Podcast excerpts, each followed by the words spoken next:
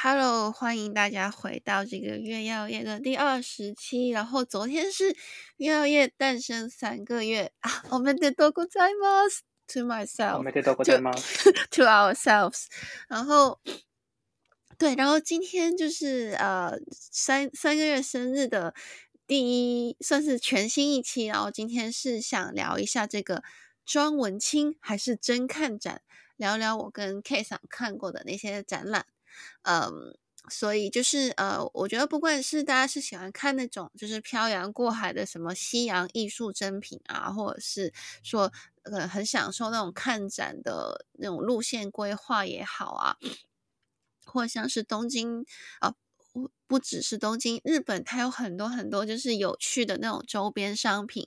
也好，我觉得看展是很多人，包括我跟 K 桑的一个周末的放松体验。然后像是 K 桑这样他有摄影爱好的这样的人的话，可能也是一些呃寻找自己灵感的日常这样子。所以我们今天就是想。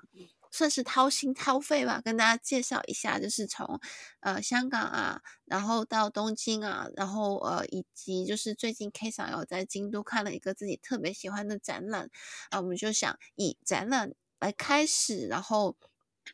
聚焦在我们印象比较深刻的几个展览，然后我们这会在这个。呃，这一期播客的最后，然后交流一下以 teamLab 为代表的这一类网红展，我们有一些不同的看法，这样子。对，然后呃，是要强调的吗？对呀，就是，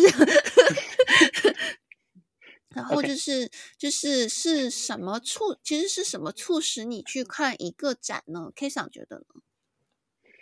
嗯，促使我去看一个展的，其实原因有很多了。其实呃，比如说有可能就是一个无所事事的周末，然后走在路上，你经过一个 gallery，然后你进去看一下，然后就是一个展。然后其实更多的是你知道有一个你喜欢的作者或者是艺术家他在办一个展，所以你就会无论他是在东京、京都、大阪，然后你就呃冲着这个展去看他的展。然后也也有可能是呃，你路过一些店，然后看到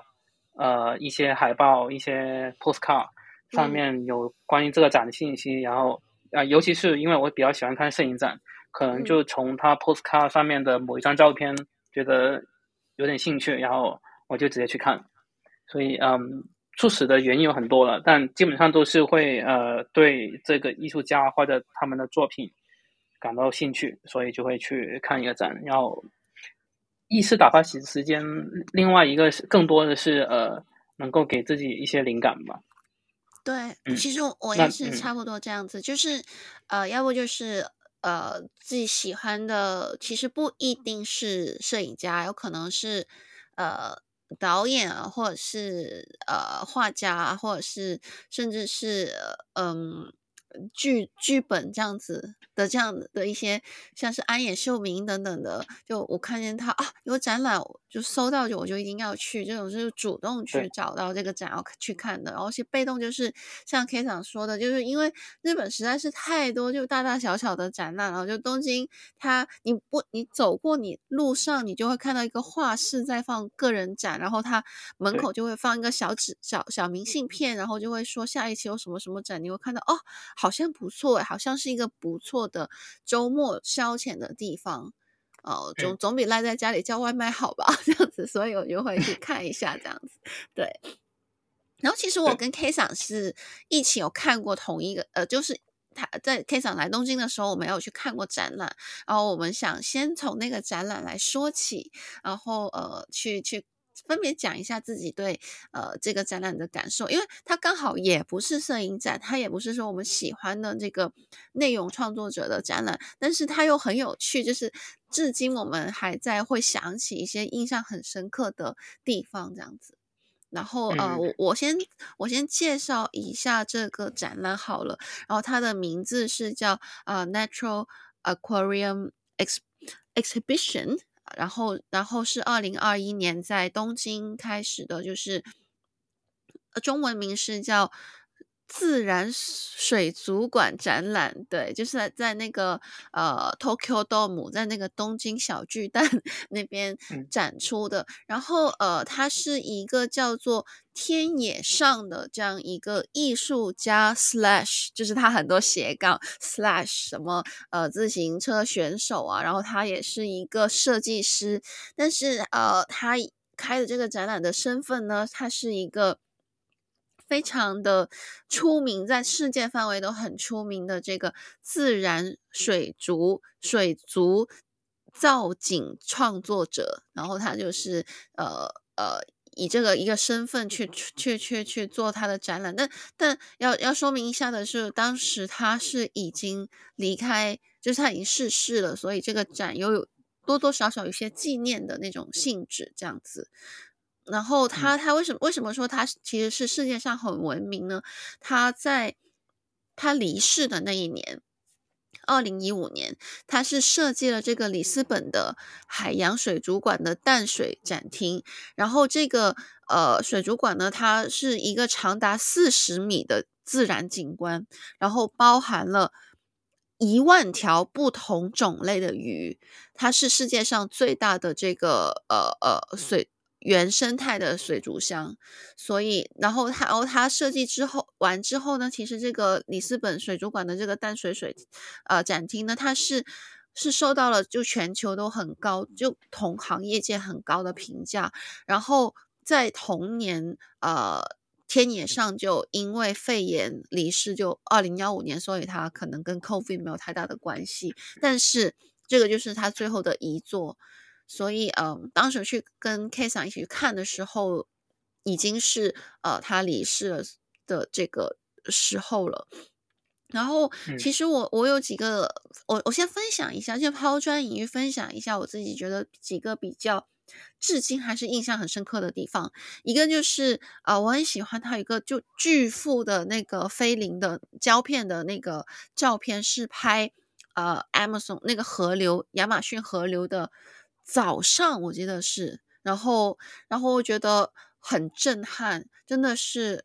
真真的是，你就感觉你你你能，好像好像是你都站在他身边，因为因为他后面有那个展示他拍的那个呃呃相机不是吗？就是还有他就是他他是用哪种相机，还有他创作的一些呃瞬间这样子，然后你你再去看那幅超大菲林。那张超大菲林的亚马逊雨林的早上的时候，你就能好像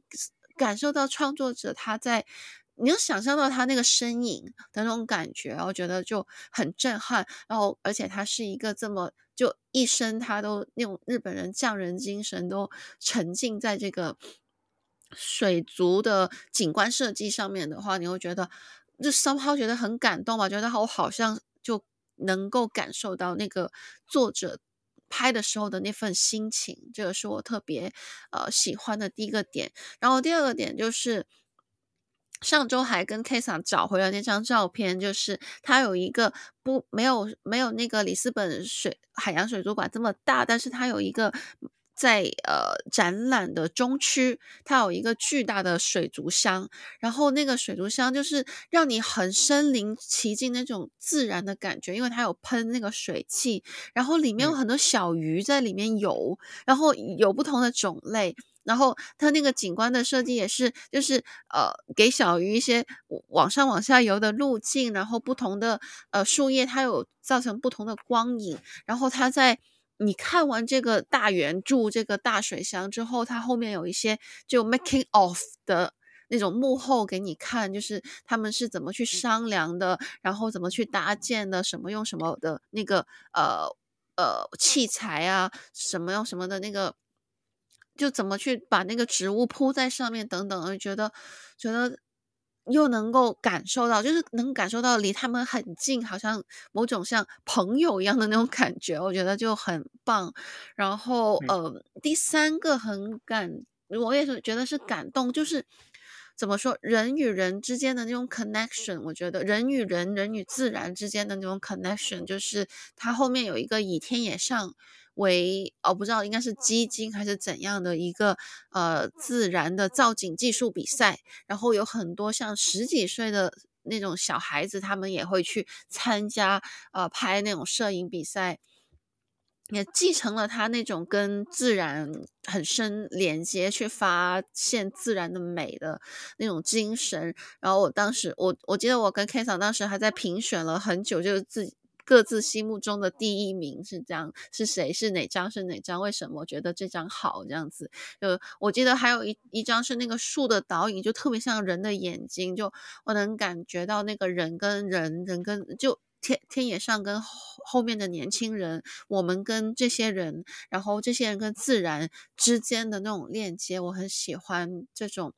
莫名其妙的，我不知道感动共鸣这样子的一些很微妙的情绪，我觉得是整体来说这几点让我有很好的体验。然后嗯，不知道 K 桑是怎么想的呢？对，这个展其实，嗯、呃，如果我没记错的话，其实我们并不是冲着这个展去的。我们是路过，然后看到这里有一个绿色的展，就不是绿色展，是讲绿色植物的展，然后我们就进去看。嗯、然后，所以其实我们一开始并没有啊、呃、做什么背景调查，也没有对它有呃什任何的期待。但确实，它里面给我们的冲击跟呃给呃给我们带来的感动是超乎了我们的期待。嗯、呃，因为我个人本来就很喜欢这种呃。瓶中世界，或者是呃造景，或、嗯。嗯、因为我从小就喜欢我爷爷做的假山，嗯、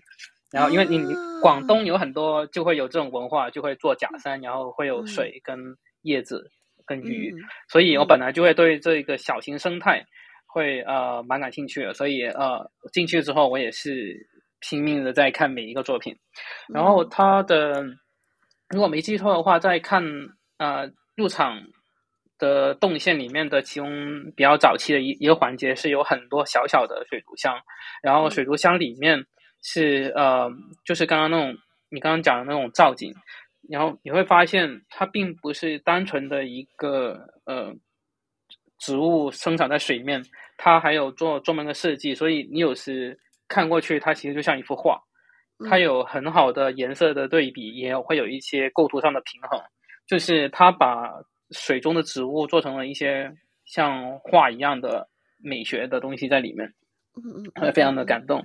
而且，嗯，植物的的展品，它跟呃其他像陶瓷或者像呃摄影的展品不一样，它是活生生的一个展品在那边，它是时时刻刻在变化。它嗯，而且在。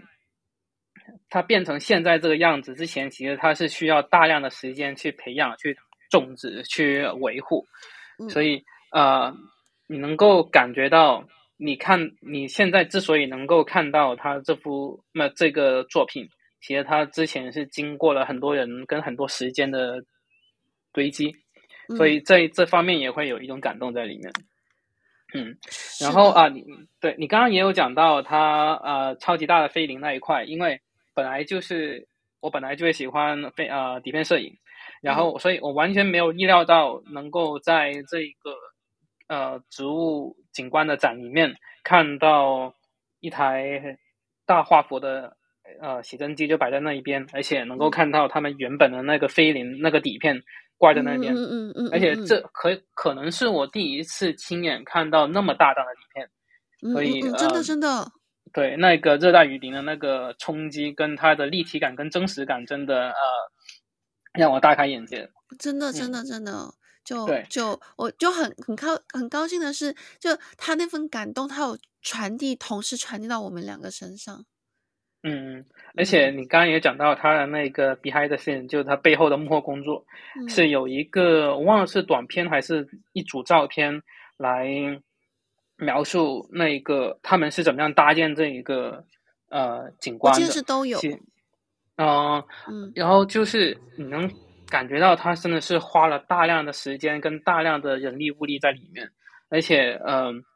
就你看到了这个东西，它并不是一个人的作品，而是由无从啊、呃、无数的呃工作人员或者是设计师他们一起努力才能堆积才才才能堆积成这一个那么。真实感的热带雨林的一个作品在里面，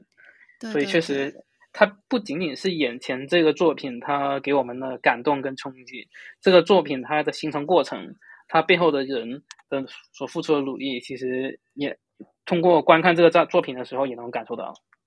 真的，真的，就我不知道为什么想起那个安野秀明的，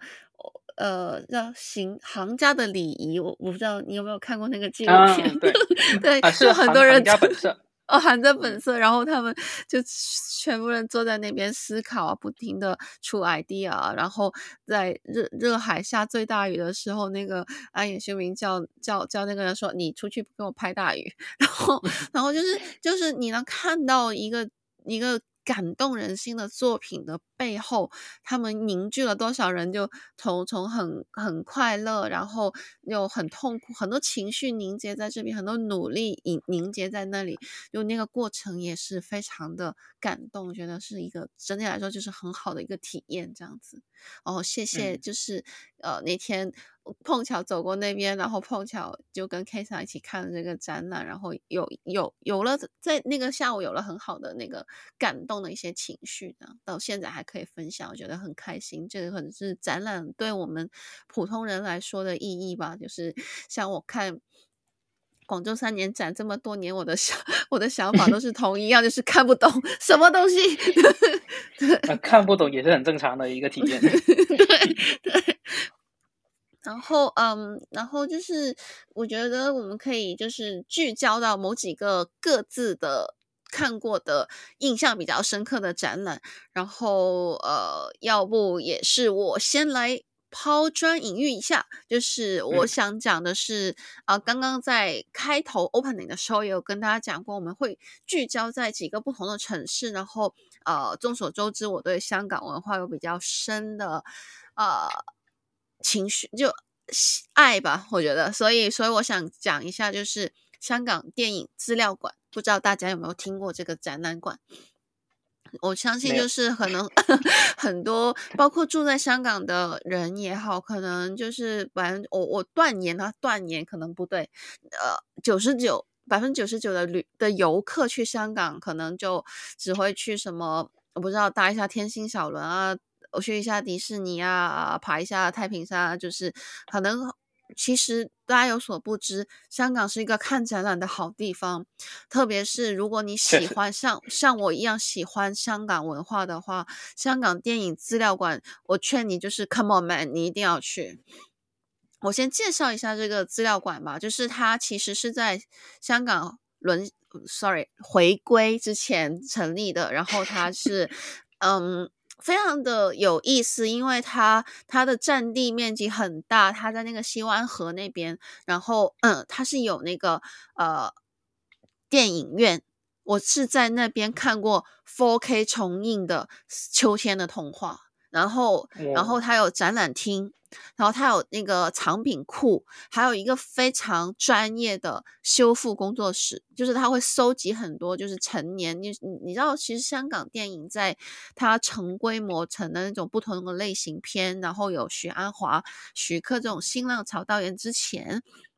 他在很多那个，嗯，就因为国共内战逃到香港的这些艺术家，其实他们有很多不同种类的很珍贵的电影材料，像呃，像什么厦门闽南语的电影啊，上海话的电影啊，粤语长片、粤语长片啊，这种的。都是呃，已经就是你知道年久失失修之类的，都会有这种情况。所以在香港电影资料馆里面是有一个修复工作室，而且你是可以预约排期去看他们怎么修复的。所以就特别特别，我真的是特别特别推荐大家去这个资料馆去看。呃，然后呃，如果说我自己最最最喜欢的。或者说印象最深刻的就是一个我在幺六年的时候，就不好意思讲到就几几年前的事情，他他有一个叫做 幺六年，快十年了，对不对？嗯、快对，对，就是在在在刚刚就是刚刚毕业没多久的时候，然后我去看了一个展览，叫做《串图成戏》，就大家可以去搜一下之后，《串图成戏》香港电影分镜图展。就是以前他家是画分镜那个 sketch，他们画出来的，然后特别感动，就是我看到了关锦鹏他的那个胭脂扣，你知道，就 Leslie 跟、嗯、跟梅艳芳演的那个胭脂扣，他是怎么画分镜的，然后，然后。然后，因为我我本来就很喜欢关锦鹏那种很女性主义视觉的呃电影，然后然后胭脂扣我就看了很多遍了。我就是大学有一篇 paper，我也是写胭脂扣的。然后然后就那天我就看了，原来是这样诞生起来的，就是就是分镜其实是电影制作里面一个非常非常重要的准备工作，就是它是先、嗯、可能是。呃，导演或者是其他的比较核心的呃工作人员，他把那个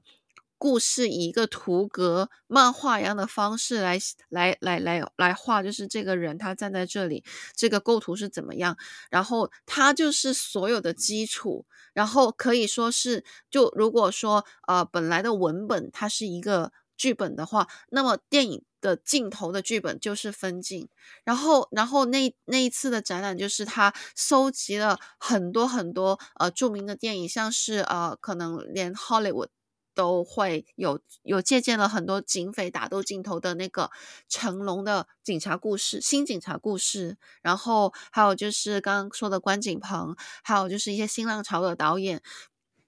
以及他们是就是采访到了呃几个导演，他们是怎么去解读这个分镜手稿？我当时为什么是这样想？我为什么画才画成这样？就是就是你知道，就是那个 making of，我们刚刚已经讲过那个 making of 的过程。对于我们这种爱电影，就对我这种就是爱电影如梦，我非常的赞同金敏说的那个呃，电影就是造梦的机器，就大家走进戏院去。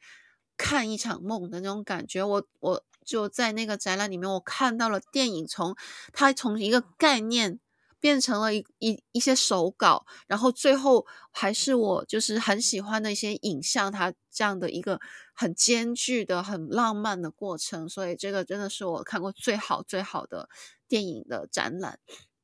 然后刚刚也说到，就是它有很多 4K 重制版。嗯、就如果你是呃喜欢香港电影，不不仅是就是说啊，我看过几部周星驰，你可能是说我像我这样，我就是我是有一段时间是痴迷到，就是基本上邵氏的电影我都找回来看，那种国语的武侠片我都找回来看，就是我对香港电影是有这个深，我觉得是就。爱意有这么深吧？就是如果你也是香港电影的爱好者的话，我是蛮建议你去走一走、看一看。当然，当然，我要说明一件事，就是在我呃刚刚看资料的时候，我发现伴随着香港变成美丽新香港呢，我看他最近的展览可能是什么呃革命样板戏啊什么的。哦，这跟香港电影有什么关系？啊然后徐克，你不知道徐克导演就是大名鼎鼎的新浪潮代表之一《倩女幽魂》的这个著名的导演徐克，他最近是拍《长津湖》的执行导演之一哦。然后就是。就是他会有那个什么革命样板戏 whatever 啊，所以但是还因为我相信还是有的，因为起码他那个电影放映，他还是会放一些经典的电影，因为像呃新浪潮，如果你喜欢许鞍华，有如果你喜欢这个呃或者说嗯。想去看一些还是很有人文关怀气息的港产片的话，他们还是会适当的做一些重影的。当然，如果你想看什么时代革命呢，就不要想了，对不对？就是港版国安法就摆在那里，这样子。对，这是我想分享的吧。然后最后还有一个很有趣的小插曲，就是我在 Twitter 上也讲过，就是。那天看完串图成戏出来，我就还是那种内心，你知道很感动，就是我爱香港电影，就想大吼出来，这样走出了那个展厅，走出来我就想去那个呃西湾河那边有一个泰安楼，泰安楼下面有一个是呃那种像是台湾夜市屋台一样的，呃很多香港夜宵好吃的，我就正准备往那条路要走，然后就有一个师奶，有一个香港师奶，他就左手拿着一堆一个送菜啦，然后右手拿着。个手机在打电话，走过我身边，他就说，然后我我我先我先我先原文讲一次，就是他说，咁你你而家想点啊？我即刻用廿万买佢只手，确实，他说我现在这真的是真实的，我确定那个不是幻觉，就是他，就是就是一个典型的再普通不过的香港师奶，就是走在广州哦，香港街头就是那种。对，他就说他要用二十万，他拿了几根葱哦，他说他要用二十万买起一个人的手，哦，我觉得哇，我的那 what the frack，这是什么？就超级临场沉浸版体验，就是为什么我一走出来就能听到那种特别的八十年代港产。只是刚看完电影，他还还在用戏，他还没走出来。对，就是还是说他要买猪手。就是那种，你知道香港电影的巨巨浪就在向我冲袭而来的那种感觉，就是我觉得真的是很很推荐大家去看，就去香港，不要再去什么尖沙咀啦，不要再去什么香港迪士尼，Come on man，去一下香港的展览嘛，觉得很真的很多很多很值得看的。然后我很推荐香港电影资料馆新湾河，大家去搜一搜。对，这是我想分享的吧，嗯。嗯不过，其实如果你是喜欢香港电影的话，其实本来整个香港就是一个香港电影资料馆。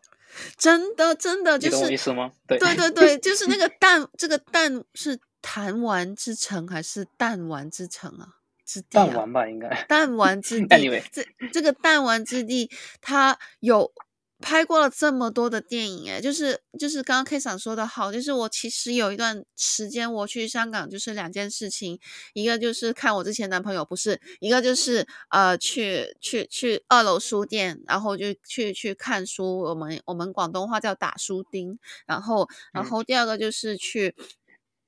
呃走走那些呃。去找那些香港电影拍过的地方，像是《志明与春娇》里面春娇他们吸烟打边炉的那个、呃、那个那个后那个后巷，对，对，然后还有就是呃杜琪峰，其实杜琪峰的那个呃工作室在九龙，就是宏图道还是哪里，反正那栋那那一片工业大道工业大厦的呃。地带，然后很多电影都，好好多电影都是在那边拍的，而且那边很狭窄，然后杜琪峰的构图就很突出，这样子，我就找了很多像《神探》里面林家栋、林雪那七个人回头的那一幕啊，然后像啊、嗯呃、不用说了，石澳的那个沙滩啊、呃，周星驰呃。饰演的那个尹天仇把那个柳飘飘的下巴抬起来的那个，对对对，那棵树啊，那那个是私人的地方还是公共的地方？我一直公共的地方在石澳的什么老人、哦、什么康乐馆那边，就是他、嗯、他他他平时在那边就打乒乓球，然后做工做义工教人表表演的那个地方，就是那个什么石澳康乐馆、嗯，出来就是那对。对对就是就是那棵树这样子，嗯。嗯，还有最经典的就是旺角。其实，基本上每一部香现代香港的戏都会出现旺角，还有重庆大厦，对啊，重庆大厦也是。你走在旺角街上，看到那些呃，现在已经被拆下来的那些霓虹招牌，就全部都是当年香港电影的一些回忆。系啊，系啊，为什么讲到系啊？Sorry，旺旺角卡门啊，吔屎啦你！就是 我今天还在想这件事情，就是旺角卡门这么优秀的电影，这么就是。剧情就是推到高潮的那个冲突的一幕，变成了一个永久的，你知道梗图，挺好的。就他永至少有可能，我觉得这完全不是坏事。有可能会有人会因为这个梗图去搜它背后是出自哪里，然后就会发现这是一部电影，是一部香港电影，从此会喜欢这部电影，从此喜欢上更多香港电影。其实这有可能是一个蝴蝶效应，其实我觉得也是蛮不错的一个。I hope so，就是，呃，香港它真的是有很优秀的文化，然后，然后我我讲一万遍我也不会厌倦，就是说，就是香港一个这么自由的地方，一个曾经这么自由的地方，它。这么多文化交融，中西文化的交融，而且而且他没有受过文革等等的一些人为的对文化的破坏，他又曾经有很大的创作空间。如今有这么悲情的命运，有这么多元素交织，你可以想象那个城市的文化是多么的优秀。就是很推荐大家多去了解港产电影啊，了解港产音乐啊，特特别是是其实现在留守在本地，就是因为呃黄伟文也辱华了，林夕也辱华了，然后但是。现在留守在本地，其实有很多优秀的呃电影导演，有优秀的那个音乐创作人，他们更加能够抓住本土的时代脉搏。我觉得就是在华语世界里面，我们作为粤语母语者，我们觉得，我觉得我们是幸运的，但是这也希望大家都多去了解香港的文化，这样子，对，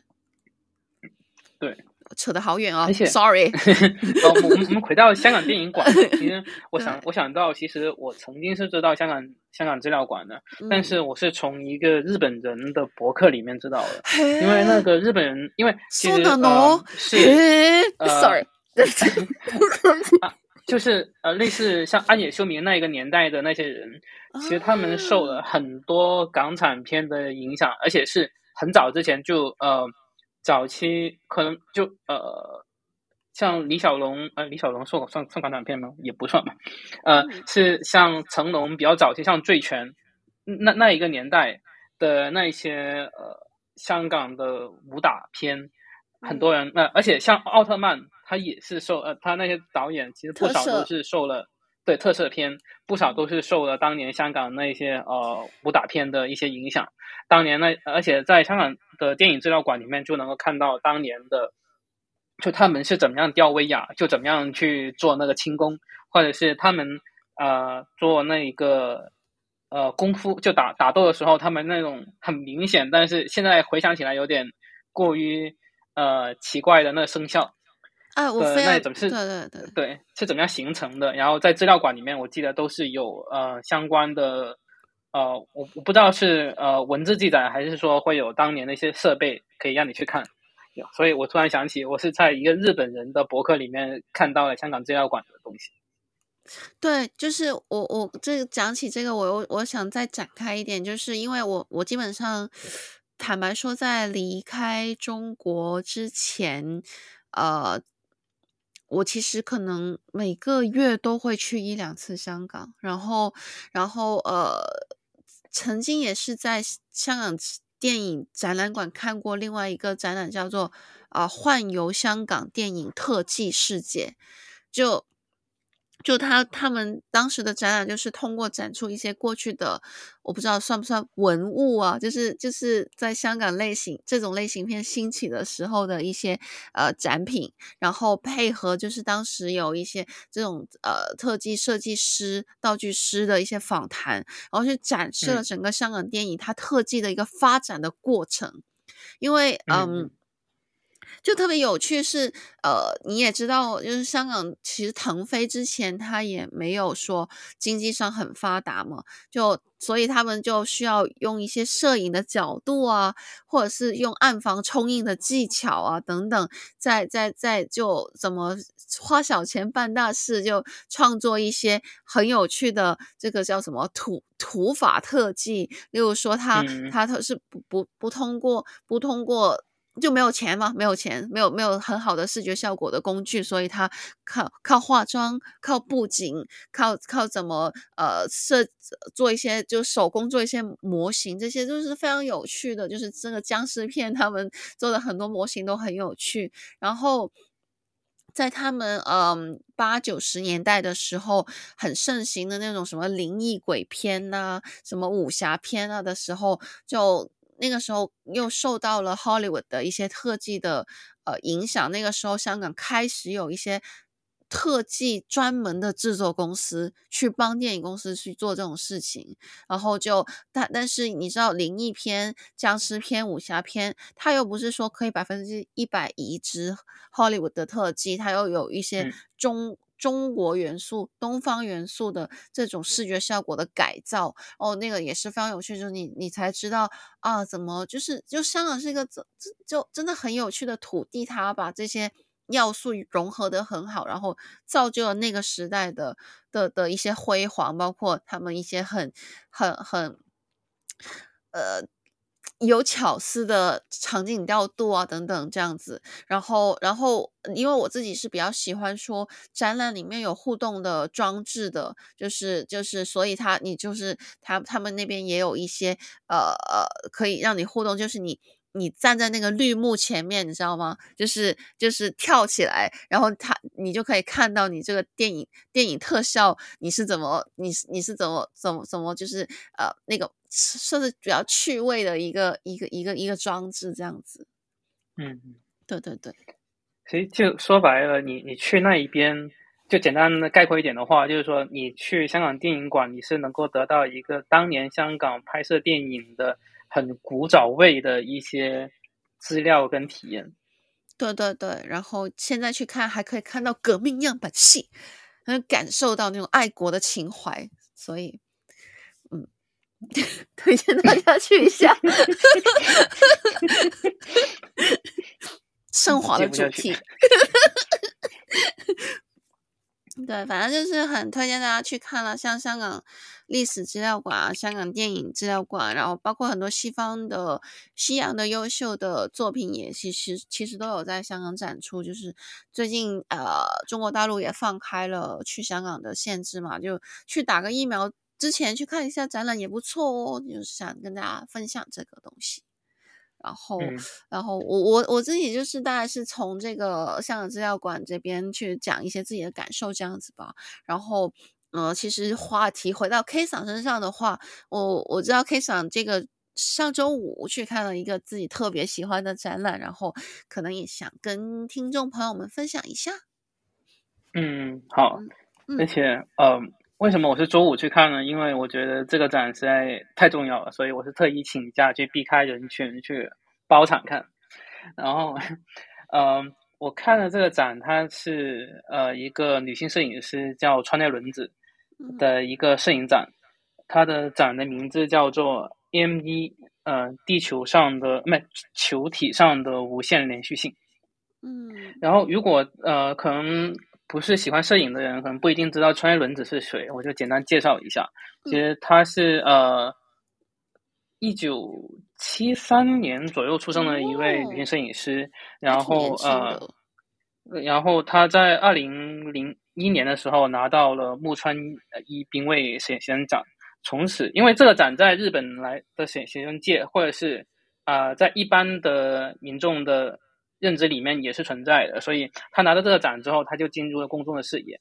嗯，但有可能呃，很多人还是不知道这个人，但是其实我们有可能会在互联网上面看过他的照片，因为其尤其在中国互联网上面，呃，有可能你会无意间看到他的照片，然后会有人形容这是小清小清新的一些照片。哦，因为呃，当年呃，中国互联网是把他当做了小清新的一个标记人物。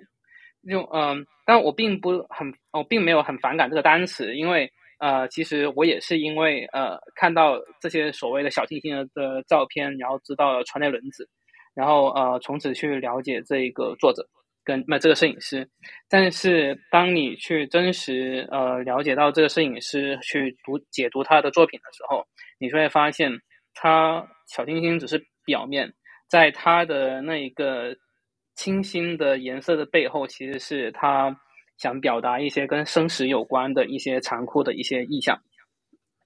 嗯，所以呃，如果不呃，如果对这个摄影师有兴趣的话，可以去呃 Google 一下他。然后嗯，这个展其实是他呃事隔六年以来的大型展览。嗯，他的名字 M 一其实是啊、呃、Mother。Earth，然后把他们的首字母拿起来就是 M E B，所以呃中文可以翻译成呃母亲、地球和我。嗯，然后啊、呃、这个展的那个契机或者是这个 title 的契机是，他在应该是在疫情期间他去了一趟冰岛旅行，然后他进入一个山洞参观，然后刚好在山洞的呃山顶那么的顶部有一个洞，刚好阳光打了进来。他觉得这个洞很像呃女性的性器官，然后他现在、哦、有有那张照片吗？所以展览的时候，sorry，啊有啊有有，因为它其实它只是一一个大自然的一个洞而已。哦，所以，你就觉得像吗？sorry，对不起，是呃呃是作者呃就川内伦子，他觉得这个嗯阳光洒进那通过这个洞洒进来这个洞穴里面，他让他想起了一个女性的性器官。然后他所身处的一个地方就是地球的子宫，嗯，所以。啊、呃，而且在呃他去冰岛的前几年，他刚成为了母亲，所以他就此时此刻就当在当时他就呃发现就自己身为一个母亲，跟地球还有嗯、呃、就跟这个洞穴产生了一个精神上的一些连接，从此就激发他的灵感去做了这个作品集跟这个展览。然后其实这个作品，那这个展览，其实在东京跟京呃跟滋贺都有在呃上映，那都有在呃进行。但是在呃他在东京的新国立剧场已经结束了，他现在是在川内伦子的故乡滋贺的滋贺县立美术馆在展览，应该他的截止日期是三月二十六号，所以有兴趣的朋友可以去看一下。哎，所以、嗯、所以你是在他出生地的。展览看了这个展览，哎，对对对，嗯，因为我我觉得他也是因为他在滋贺出生，所以他决定除了东京以外，他要回到他自己的故乡去做这么一个摄影展。嗯嗯，所以因为其实有很多的大展都只会在东京，但是可能恰好他出生在滋贺，所以算是一个嗯回顾故乡的在。就其实当年呃，新海诚他也有回到他在呃，应该是长野的一个故乡那边，然后去办他的展。其实可能不少的艺术家都他在成名之后都会想回到故乡做一些展览吧，我猜。嗯嗯嗯嗯。嗯，不过也得益于此，我终于可以呃亲眼看到他的作品。嗯。Okay. 那你觉得就最、呃、最你最喜欢的一什么瞬间或者是照片？或者是它的设计是什么呢？在这个展览里面，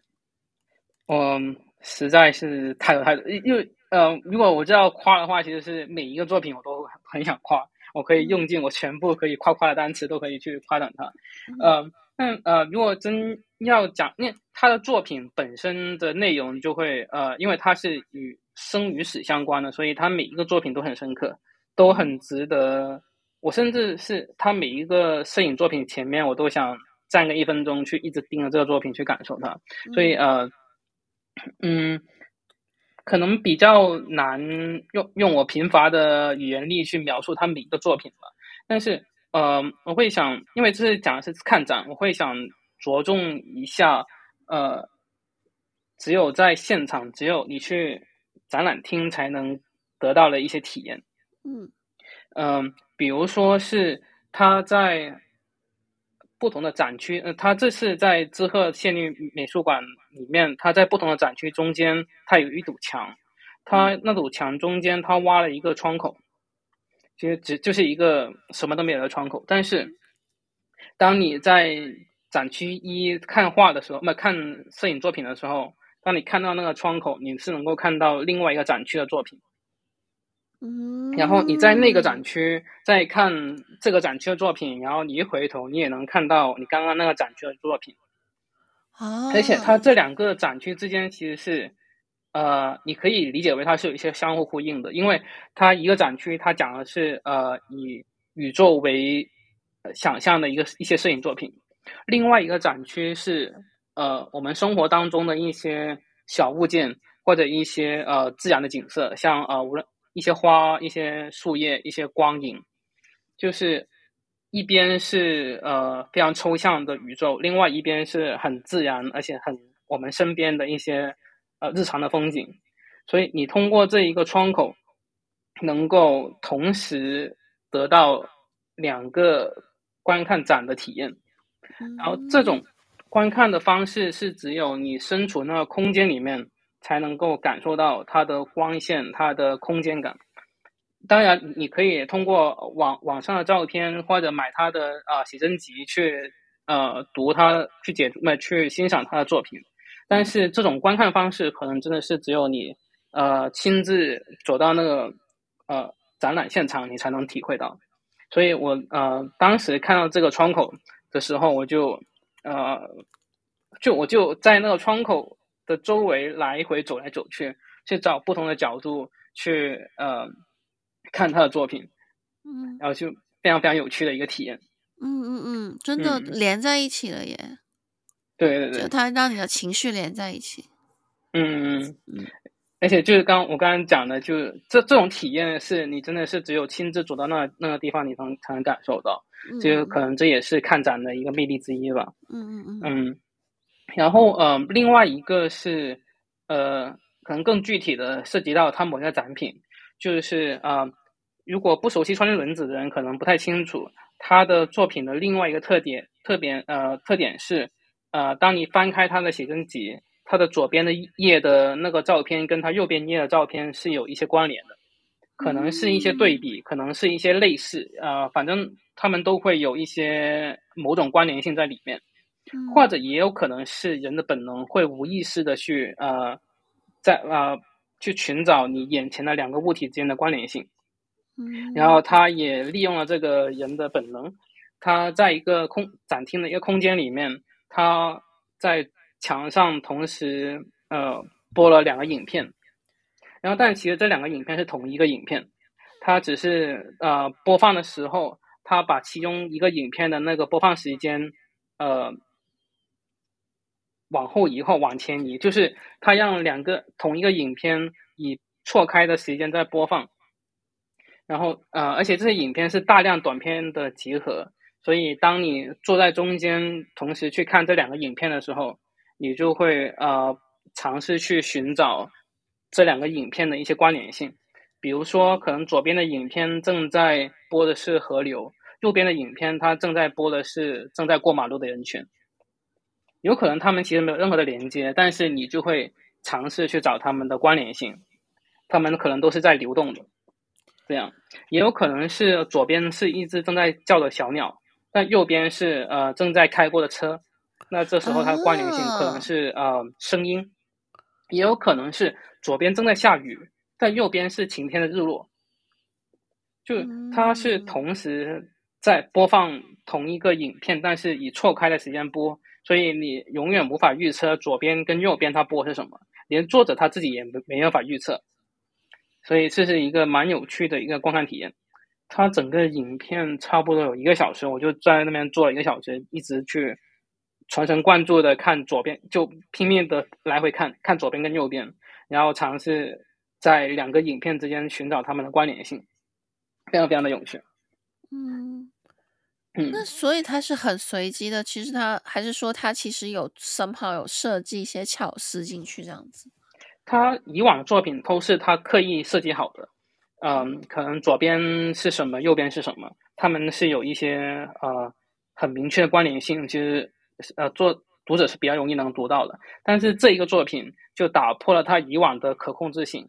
因为我我我是这么猜的，他有可能每天开展的时候，他就播放这两边的呃播放这个影片，然后随机的把其中一个影片的那一个时间拖到中间，因为他的影片会不断循环播放，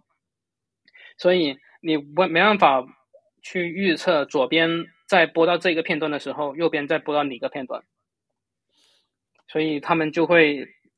可能会有无限种组合的可能性，就，就会通过对对对，嗯、就很一起一会的感觉。对我我是这么猜的，因为因为我不知道他这他没有写到他背后是怎么样操作的，他只是说他同一个影片，但是以错开的时间同时播放，所以呃是让作者他自己也没办法控制的一个呃呃。关联性吧，就是每一个人他可能看到的都是一份专属于他自己的那种体验，嗯、像是你看到的可能是说啊、呃、那个小鸟跟车的那种奇妙的链接，然后别别人看到可能是小鸟跟日出这样子，就是特别一期一会特别私人的那种体验。而且任何的呃左右两边任何的作品，你都有可能会找到他们的关联性。嗯嗯嗯，就呃因为其实。有很多的作品的解读，其实都是出于呃，并不是说作者他，呃，怎么样去清晰告诉你，很多都是出于读者自己去理解，所以他可能就把两个完全没有关系的作品摆在你面前，你也有可能呃自己去得到一些体会，你得到他们的关联性，然后你你有自己的一些收获，这也是蛮不错。就呃，读者能够得到，没或观看的人能够得到一些。作者也无法预料到的一些呃感受，这也是看展或者是艺术作艺术作品的一个魅力之一。对，就是你感受到一些美，它可能是很鲜明的，可能是很很朦朦胧胧的，可能是你跟那个作者在对话，但更多可能是你自己在跟自己对话。对，那那种感受，对，那种感受就是很美好，有可能是我们这种对艺术，我我这种对艺术似似懂 非懂的的普通人看展的那种。自对自己的熏陶啊，在对话的当中，我感受到了一些什么，而且我很喜欢，嗯、呃，在日本看展，在东京看展吧。在东京看展的一点是，你真的可以很放松的、全身心的去感受这件事情，因为观展的那个环境也很好，然后你也很放心说，呃，出来就他他那个周边商品也做得很好，你你看完之后出来，你可以买到里面的很多你喜欢的作品，这样子。嗯，对，我也买了。对啊，然后啊，我我我再讲一个，其实我还没有讲到，因为我我就按顺序讲，我还有一个最最最深刻的，嗯，其实是它恰恰是它那个展品不在它的展区里面，它在展区展区之间，它有一个走廊，然后走廊的中间它有一个休息的休息的空间，然后休息空间它是有一个落地大窗，能够看到这个美术馆隔壁的日本庭园。然后呃，川内伦子就在这一个日本庭园的中间的一棵树上面摆了他的作品，是一幅打印的非常非常大，可能有两米乘三米的一幅，嗯，烧山的一个作品。烧山是指日本他们每年不同的地方都会将一些呃山顶，呃放放火把山山顶的草给烧了。嗯，然后这第一是呃能够给。因为那那通常都是在春天烧的，春天之前烧的，烧完之后就会给呃接下来的呃那些草一些养分，所以这是一个呃，而且也也会有一些祈祷，祈祷啊、呃、今年顺顺利利的一个仪式在里面，啊、呃，所以呃其实好像日本其实每个地方都会有烧山的这一个习俗，然后刚好他就把一张烧山的照片摆在了呃那个庭院中间。而且而且那个照片的旁边是一棵树，它有刚好有一根树枝，它是伸到了这个画的，没这个是没这个呃照片的前边，所以相当于有一点点，你可以想象中，嗯、呃，它这一幅作品其实是被一棵树给给抱给抱住了，嗯，就它它的那个树干其实是在画的后面呃 照片的后面，但是它其中有一根树枝。是延伸到了呃照片的前边，所以是有点像一个环抱的一个状态。嗯，在阳光打进来，那在阳光好的时候，它那个树枝的影子会打在它的照片上面，就会把这一个平面的照片形成了一个跟现实世界有互动的一个作品。嗯嗯嗯嗯。而且因为它照片的内容是烧山，是。枯草跟正在着火的山，而围绕它的是，因为刚好是冬天，是一个枯的树叶，就掉掉光了，不是枯的树，掉光了树叶的树枝，然后而且会有阳光打进来，然后他们都会有，呃，可能这只是我自己的个人解读吧，他们都会有，嗯、呃，就冬天在等待发芽的一个过程，无论是正在烧的山，还是啊、呃、环呃抱着这一幅。相片的那棵树，所以感觉他作品里面跟作品外面那棵树，他们形成了一个虚实的一个呼应吧。然后我当时就在这个休息休息厅，然后呃，就透过这个玻璃看盯着那个画，就盯了好久。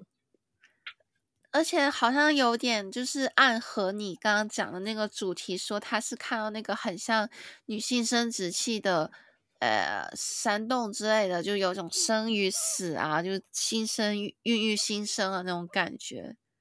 对，因为啊、呃，其实叶子掉光的树，我们可能也可以把它当做一个死亡的状态。但到了春天、夏天，它们就会活过来，所以就是一个生与死的一个主题。真的是，真的是，就是掉光头发的程序员的头顶，它到了春天，可能也有新的可能。就可以想看到这里，我会觉得。哦，我的人生又有了希望。你觉得我这个解读怎么样呢？有没有有没有有有没有就是有一点点深度？就你也觉得？呃、有没有暗合到这个主题？作品集的解读是很私人的，所以你有你的解读，我有我的解读。嗯、OK，嗯嗯。不过我说实话，看完这个展，我真的是非常非常累，因为嗯、呃，当你真的很喜欢一个展的时候，你会恨不得把每一个字，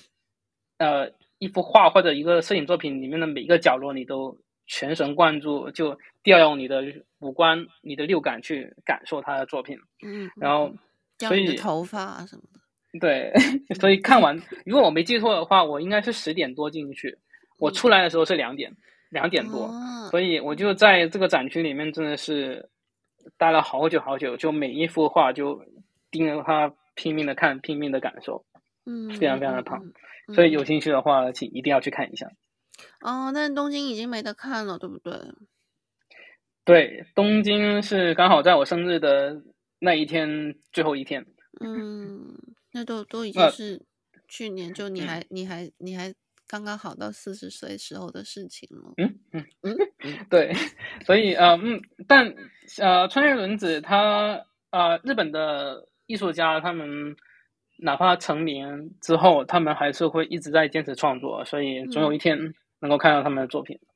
对对对对对，然后我本来其实我们还想说再讲一下我在东就回到从从香港到京都，然后呃听完 K 桑有很有很很就很感就能够感受到你那种感动跟跟开心，我也很为你开心的体验之后，其实我们还想回头聊一下东京的，然后然后但是我可能觉得嗯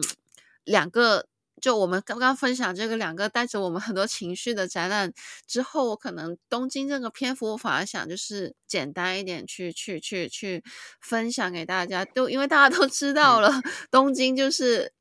你有你在东京，你就有大概一年大概有三百六十五天，你都可以去看很好的展，而且都很方便。然后你看，呃，特别是嗯。呃而且东京展馆它有一个非常集中的区域，就在上野那边，呃，东京国立博物馆啊，啊、呃，国立西洋美术馆啊，东京都美术馆啊，上野之森啊，啊、呃，东京科呃国立科学博物馆啊，就是大大小小的近十个展馆，基本上就是五到十分钟的路程，然后你还可以看完之后，你再去上野动物园，或者是去上野公园看一下樱花，就是。东京它确实是一个很好很好的地方，然后，呃，我自己就我觉得不知道是不是东京人特别喜欢印象派，所以我感觉我就最近有看、嗯，我觉得是日日本日本都喜欢。OK，就是就是就他看了好多印象派，就是从从莫纳。到到到到其他的这种啊，各种像德加等等的这种各种各样的印象派画家看了很多，然后然后我都很喜欢的，就是谢谢 谢谢日本人这么喜欢 这么喜欢呃呃呃呃印象派啊，然后然后我觉得还有一点很很开心的就是东京的观影的呃观展，sorry 观展的感受实在是太好了，就是就是嗯。嗯，首先，呃，你有就不要说是什么放放衣服的地方，你那个能够听那个陪呃展览的那个播音，也是一些很有名的明星去给你演出，就是他会讲得很好，就所有的细节设计都非常的用心。你就是什么都不懂，你走进去看一个印象派画展，你也会有那种啊，我好像获益匪浅，我的艺术修养好像 somehow 提高了这样子的那种感受。而且这还有一点就是像嗯。K 桑刚刚讲的那样子，就是他他你你你你在看完之后，你可以买到你喜欢的那些作品的，例如说呃图册、明信片啊，我不知道呃呃环保袋、帆布包这样子，就是你可以很放心的去把自己泡在泡在那个展览里面去吸收。你不用说啊，我我这个我好想拍，我想看，但是我不能拍怎么办？就是不用有这种担心，因为。细心到极致的日本人都会帮你想到这一切，这样子。哦，就日本的观展体验实在，他从你的 check in 就你的呃卖买票开始，到你的呃入场的的那个字 guideline，嗯嗯、到你观看时候的那个解释解读，或者是你刚刚讲的像声音，他会给你一些呃耳机之类的一些设备去让你去听，或者是给你一些小册子去让你去解读。而且一一些比较大的展，它甚至会有多语言，会有中文，会有英文，会有日文。然后你出来之后会有丰富的周边啊，可能这个周边丰富程度程度也要看这个展的那个资本，但通常都会有很多的周边能够让你去啊、呃、燃烧你的钱包。对对对，而且他就是他看他送展的那个场馆可能也有不同，像是我之前看那个。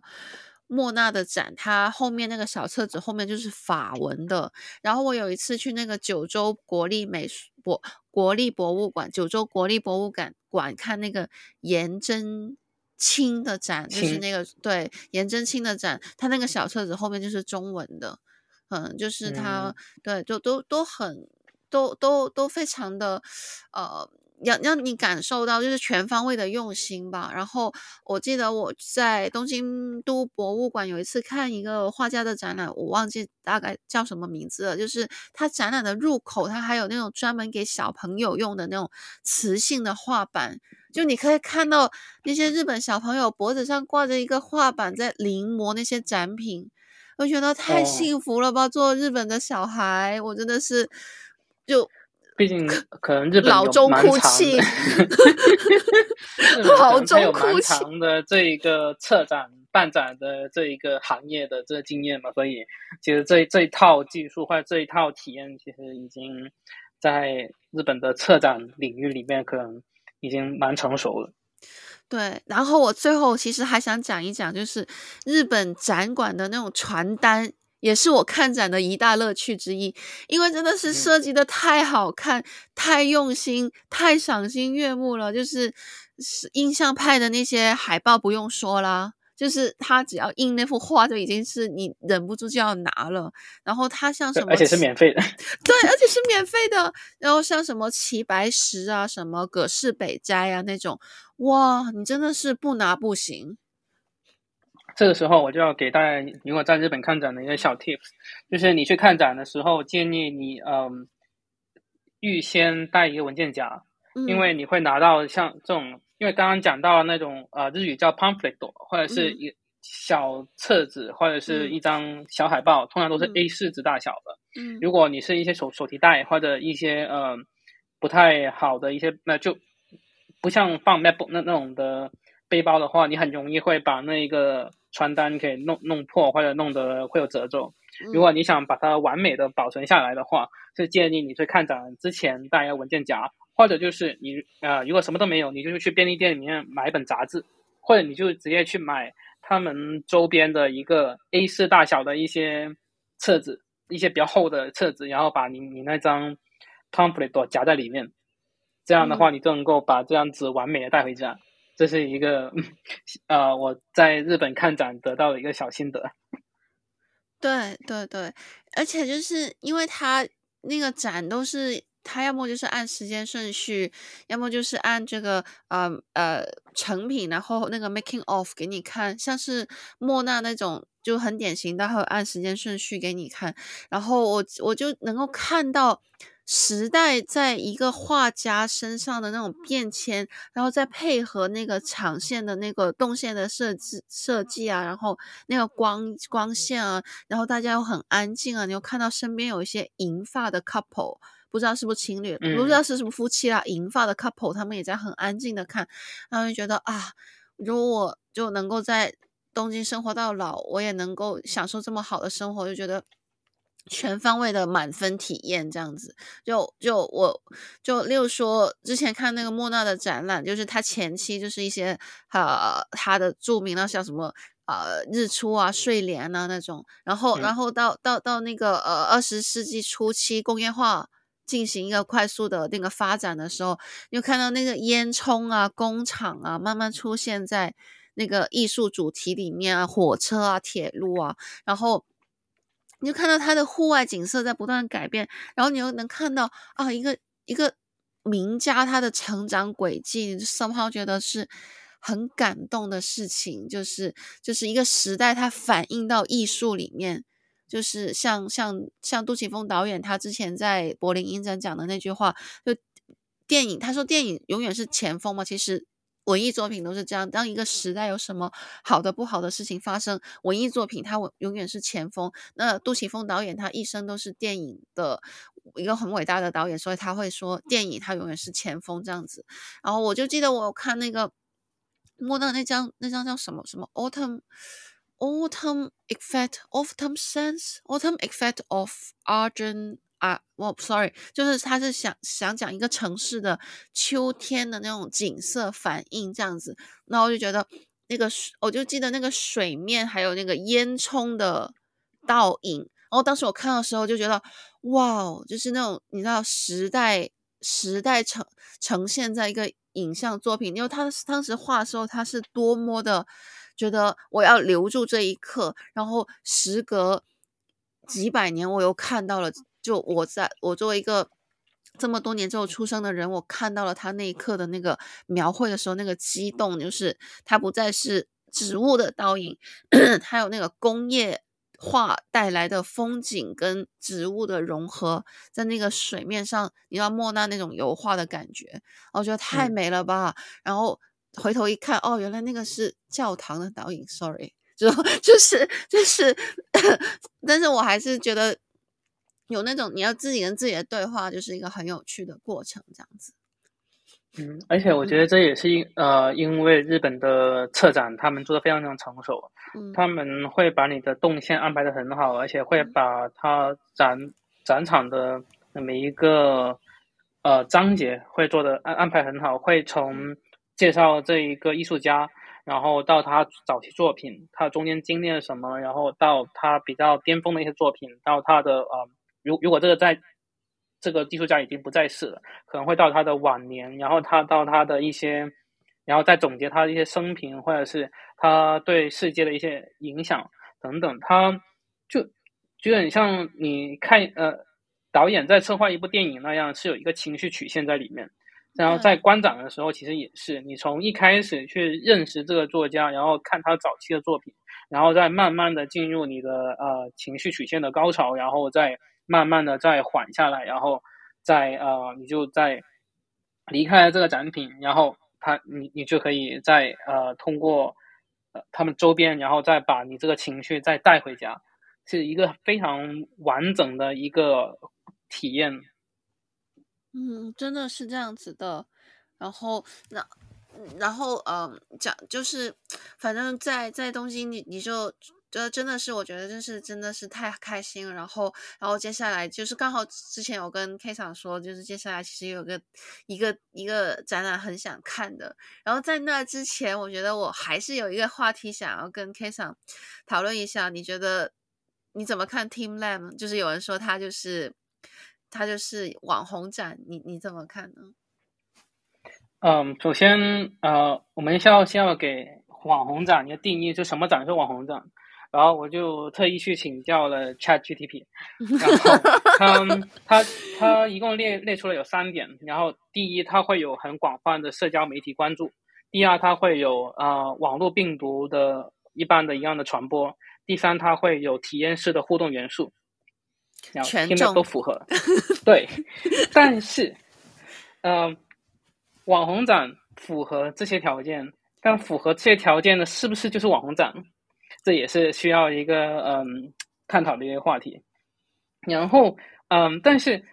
可能我们先要回到一个最根本的一那最原始的一个问题：网红展它是不是一个贬义词？其实可能呃，就先先讲我的我的见解吧。可能我觉得不一定，因为网红展它能够让呃这一个无论是 studio 还是这个艺术家还是嗯、这个空间，它得到一些曝光。然后让更多的人来到这里，然后啊、呃，无论是对这个艺术家的一些嗯、呃、之后的成长，或者是对这个空间之后的发展，会有很大一个帮助。第二，观看的人可能也很开心。嗯，那如果大家都是冰冰的话，其实何乐而不为呢？嗯。但是，嗯、呃，网红展当然，它之所以会有很很讨厌，因为它确实是很有很诟病的元素在里面。第一。有可能网红展，它没有任何的艺术成分在里面，它单单纯纯就是呃，我们叫吸睛、吸引眼球、吸引流量，让大家都去呃看。但是吸引人人呃流量跟呃吸引眼眼球的一个最根本的原因是什么呢？是观看者的 formal 心态。，formal 是啊、呃，我不知道是不是源于股票的，就它是呃，它的单词叫 FOMO，Fear of Missing Out，就是害怕错过。嗯，其实这是很多都市人都会有的一些呃心理呃，可能也不能叫是毛病吧，可能一些心理状况。嗯，就是大家都去看了，如果我不去看的话，我就会落伍。然后我去看了，我就一定要分享出来，让大家知道我去看了。嗯，其实这是一种不然就白看了，呃、不然就白看了。就这是一种呃内心欲求的一些渴望得到满足的一些呃心理的。状况，大家都社交媒体病了。嗯，对，但这个其实就有点呃，这个有点像是鸡跟蛋的问题。到底是这些展它诱发了这些观看者的 FOMO 心态，还是说这些观看者他本来就有 FOMO 心态，然后在这个展上面得到了发发挥，那么得得到了呃体现？所以啊，呃，这个是很难去定义的。然后我觉得更更最那。最大可能性让人讨厌网红展的一个原因，是因为那些呃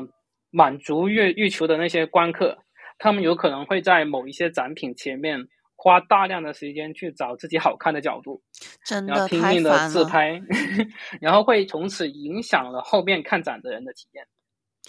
如果假，因为其实我 TeamLab 我只去过一次，假设说我每次去 TeamLab 或者是每去去。去这些呃比较知名的互动展，我都会遇到这种情况的话，那有可能我也会对这些展呃有所抗拒。可能啊、呃，只是我运气好，所以呃目前并没有遇到。我唯一唯一遇呃遇到的一次，其实是在呃当年应该是二零一一六年，我去指导艺术呃指导的那个艺术节看那个。南瓜的时候，嗯，我当时那个就不得了了。嗯、但是因为我是淡季去的，所以已经没什么人。刚好哦、呃，我去的时候前面大概有两组女生，然后其中，然后我我听他们对呃，听他们各自的呃聊天内容，我才发现其实我们在场五个人其实全都是中国人。然后当然我们大家都不知道。啊、然后啊、呃，有有两个女生就疯狂的在那个南瓜前面自拍。然后我我就我也反正我也我也不赶时间，我就蹲在一边看海，然后等他们拍完。嗯、然后有另外两组女生一直在等前呃这两组没有另外的两个女生一直在等前面这两个女生拍完，但是他们大概有拍了有十几分钟还没拍完。嗯。然后那两个女生就很生气，然后就跑过去说啊、呃、你们不能这样去占用这一个南瓜，然后大家都要看的。你看，yeah. 然后他指着我，你看那个日本人，他在他在那边等那么久，我那我那我肯定就不出声了。你过过去跟他说，안녕하세요。然后，anyway，然后，anyway，其实，在这种角度来说，其实有可能，呃。 那个指导的南瓜也会被归类成网红展，但其实它，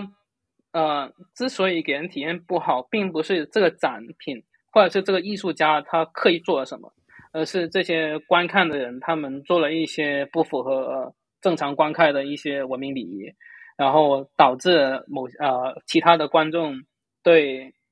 呃的一个不好的观影体验，然后这种情况在网红展。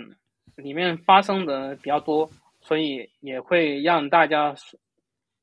就顺藤会呃让大家从而对网红展这个概念也会产生一些负面情绪，这是我对网红展的一个见解。我我蛮赞成 K 想说的，就是嗯呃一部分吧，就是我我我首先说我自己的立场哈，就是我觉得 TeamLab。不算是真正的我心目中的展览，我觉得它有一个很大的致命伤。其实刚刚 K 桑也讲了，就是它缺乏根本上有真正内涵的一些文化的意象、文化的内内容、文化的语言，去让我有那种跟艺术家对话、跟自己跟自己对话的这样的一个体验。然后呃，我也看不到那个背后的那个过程，我没有看到那那个沉淀。我觉得这个是我。这样一个 type 的观观观展的观呃用户，我喜欢看到的东西，然后我在 teamLab 是看不到的。然后我觉得，嗯。嗯，K 嫂刚刚讲的那个在指导那个南瓜，可能又跟 TeamLab 有一点不一样，因为 TeamLab 它是更体验性更强的，它是更供人娱乐的这种属性更强的一个形式。但是你刚刚说的那几个呃老中，他们就是缺乏 呃普世价值观，我觉得就是缺乏那个文明社会应该有的一些共识吧。对，然后然后我觉得就是。就是摄影棚，我觉得就是每个人都可以啊，花一点比比比摄影棚低的价钱，就能拿着他的自拍杆，然后去拍那种 Insta 巴来的的的的呃，InstaBuy，InstaBuy 来，InstaBuy，嗯，Instabuy 的那个那个呃特的，反正就是他就是。呃，获得了这样的一个体验，但是它其实内内容是缺失的。然后可能就是我不知道，可能就是在伴随着抖音，伴随着伴随着 TikTok，伴随着很多社交媒体蓬勃，手机伴随手机屏幕长大的这一代人，他们可能就太 formal 的、太正式的这个文化，他们现在是没有办法去消化，所以嗯，喜欢就是穿着。你自己想，就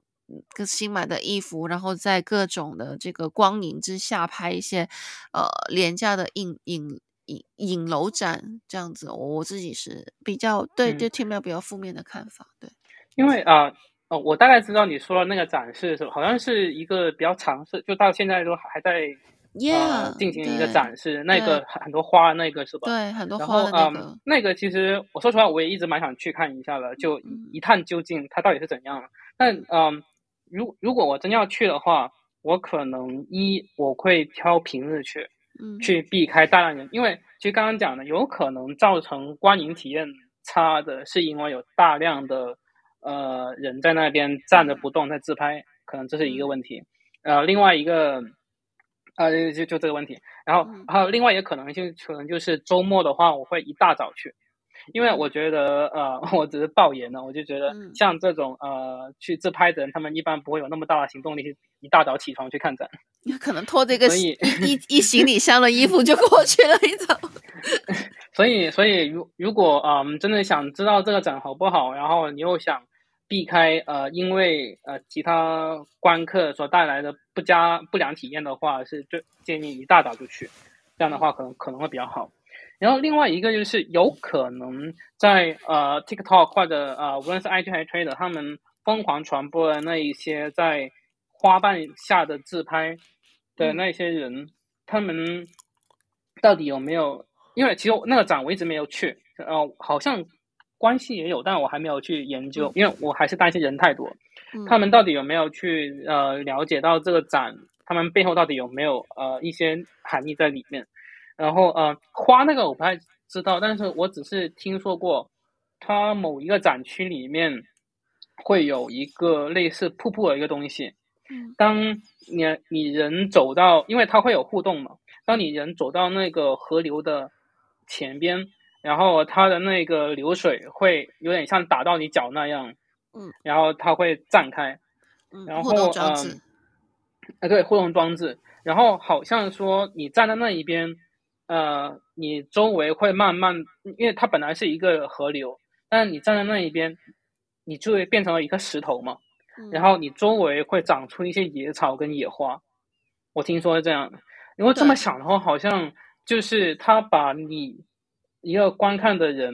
跟这一个展品，它融为一体，你成为了这个河流上面的一颗石头，然后呃去体验呃自然的变化，人与自然的关系，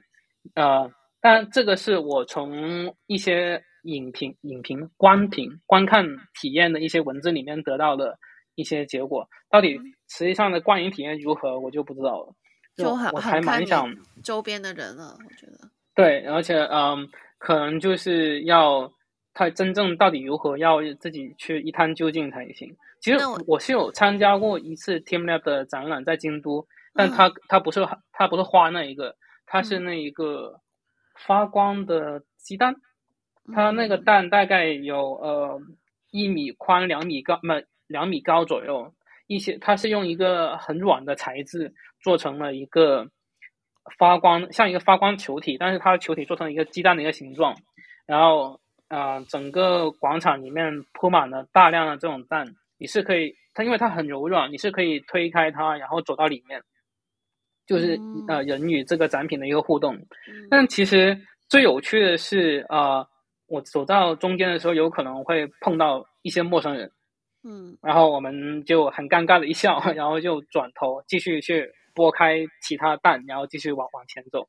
嗯，然后这个也是蛮对我来说还是蛮有蛮有趣的一个体验，呃，就是在一个发光的球形里面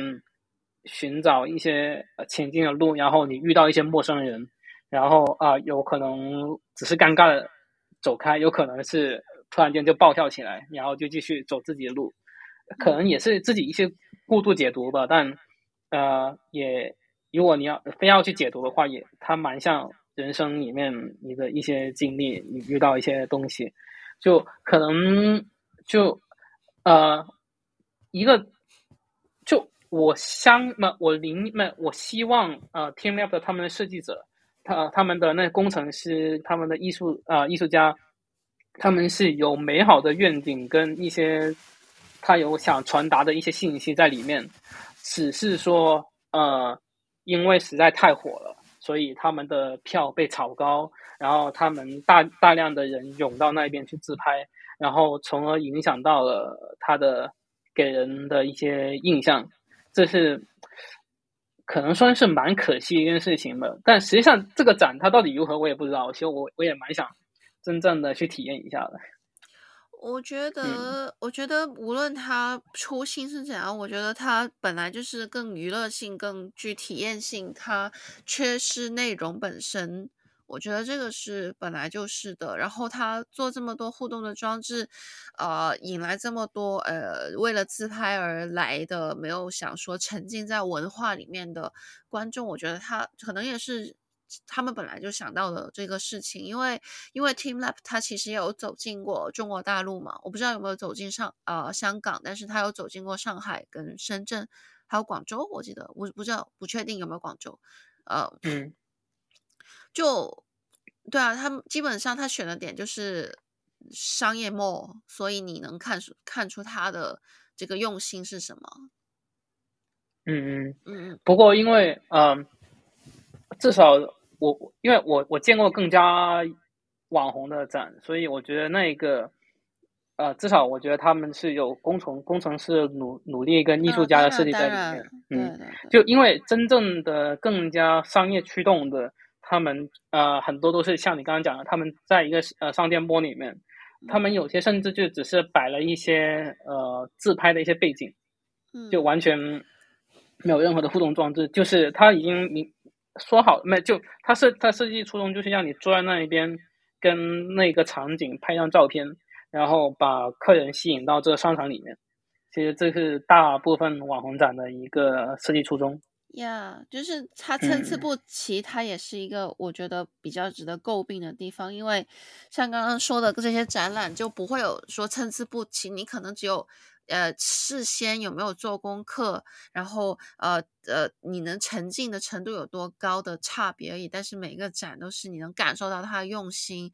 嗯，然后如果你是呃本来就喜欢这个题材、喜欢这个作者的人，你有很深很深的，像你刚刚说的，你花了八三个小时去去去感受它背后的内容，感受它背后的语言，你没有一刻。可能之后你会有，但是你当时是没有一刻啊！我要拿出我的自自拍杆，我要去拍一些就是 Insta by 的照片，就可能会少一点这类型的人吧。我觉得，嗯，或者是我们就要挑一些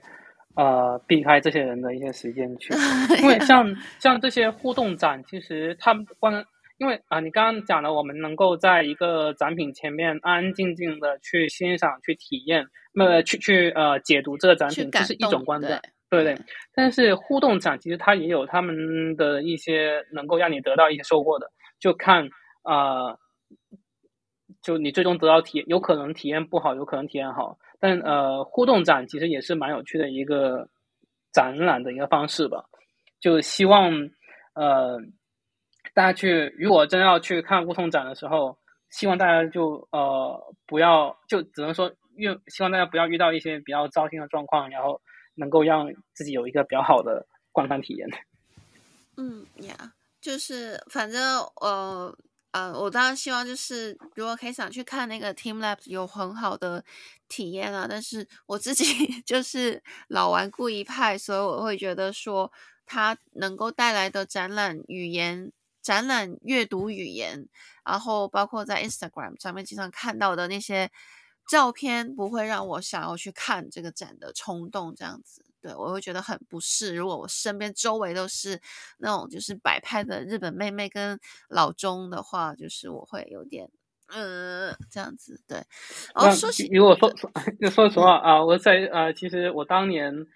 呃有幸去一趟巴黎罗浮宫，嗯、其实当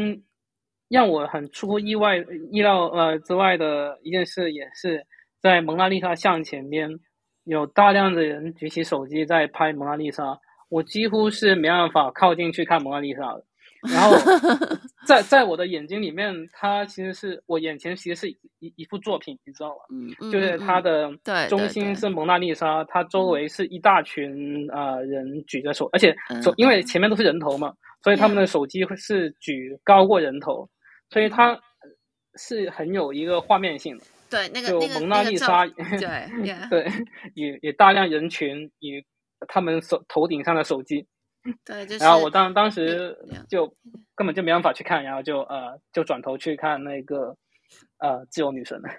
就那个那个那个那个画的主题应该改做社社交媒体阴影笼罩下的蒙娜丽莎这样子。对对对，我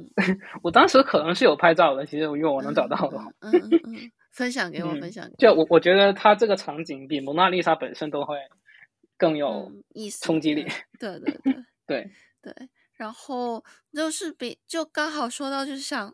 怎么说，就比起那些展览，我更开更加想看更深的呃展览，有更深的、更更更有厚度的展展览阅读语言的展，就刚好想跟 K 想说一下，就是那个深濑昌久他。他准备要开展览，在东京都写真美术馆，就目黑的那个，对对对，三月三号开始到那个六月四号。然后，如果我这两天没时间的，嗯、这段没时间，对，嗯，我就要在辱华当当天去看一下最最最后一天，嗯，对，我就担心 人很多，对，老中们都去辱华了，是吗？对，那那个展也是蛮有趣的，所以、嗯、呃，因为啊、呃，也是日本非常非常来乃至全球都很知名一个一个摄影师，嗯、所以呃，我甚至觉得日本还真的蛮小的。到东就大阪有我想看的展，东京有我想看的展，我就一个飞机或者一个新干呃新干线我就去了，然后就能够什么展都能看到，我就。生活在日本还是蛮幸运的一件事。我们日本真的太厉害了，又又赢了。对，比如嗯，就 JoJo 的那一个展，其实我错过了。呃、嗯，这东京那个我没赶上，然后大阪那一个我最后一天去，结果被欺骗了。他最后一天他并没有当日票可以买，啊、但是可能呃接下来我还会跑到名古屋那边去看 JoJo 的展，毕竟是十周年嘛。然后就是，我觉得可可能多少有点像呃日本人对那个期间限定或者是周年呃周年限定的一些呃心态会有关系。就十周年，我能不能不去看？对，一个心态也会在里面，所以就蛮想去支持一下的。对的，那我也蛮想去看的。对，应该在我我我等一下找一下到底什么，应该还没开的，可能在。三月份左右在名古屋，哎、欸，嗯，嗯，OK，好哦，好哦，对，嗯，然后可能甚至还能够看 JoJo 看樱花，真的，真的还可以跳那个与樱花星河斗罗，好，就对，对，然后今天很开心，就是跟 K 桑聊了，呃，展览这件事情，就是不管是真文青，呃，不管是庄文青也好，不管是真看展也好，呃。就是我们分享了几个我们喜欢的在城市不同的城市看过的展览，然后然后呃分享我们自己各自的一些体验啊，这样子。然后总的来说就是呃，在如果大家生活在。日本生活在东京的话，多去看展，然后真的是一个很好的，不管是你是只是做消遣，或或者是你甚至不想做它的功课，它都是一个很好的一个体验。然后跟作者对话，跟自己对话的过程，都是嗯，不知道让你的生命更有趣吧？我觉得这样生活更有趣的一个一个尝试，这样子。嗯，对，多看展，对，多看展，多散步，对。想想不通什么事情的，就去散步，就去看展，吃顿好的，对，好好生活，嗯，好啊，那我们今天就先到这里，谢谢 K 嫂，谢谢各位，拜拜。Good night。Good night。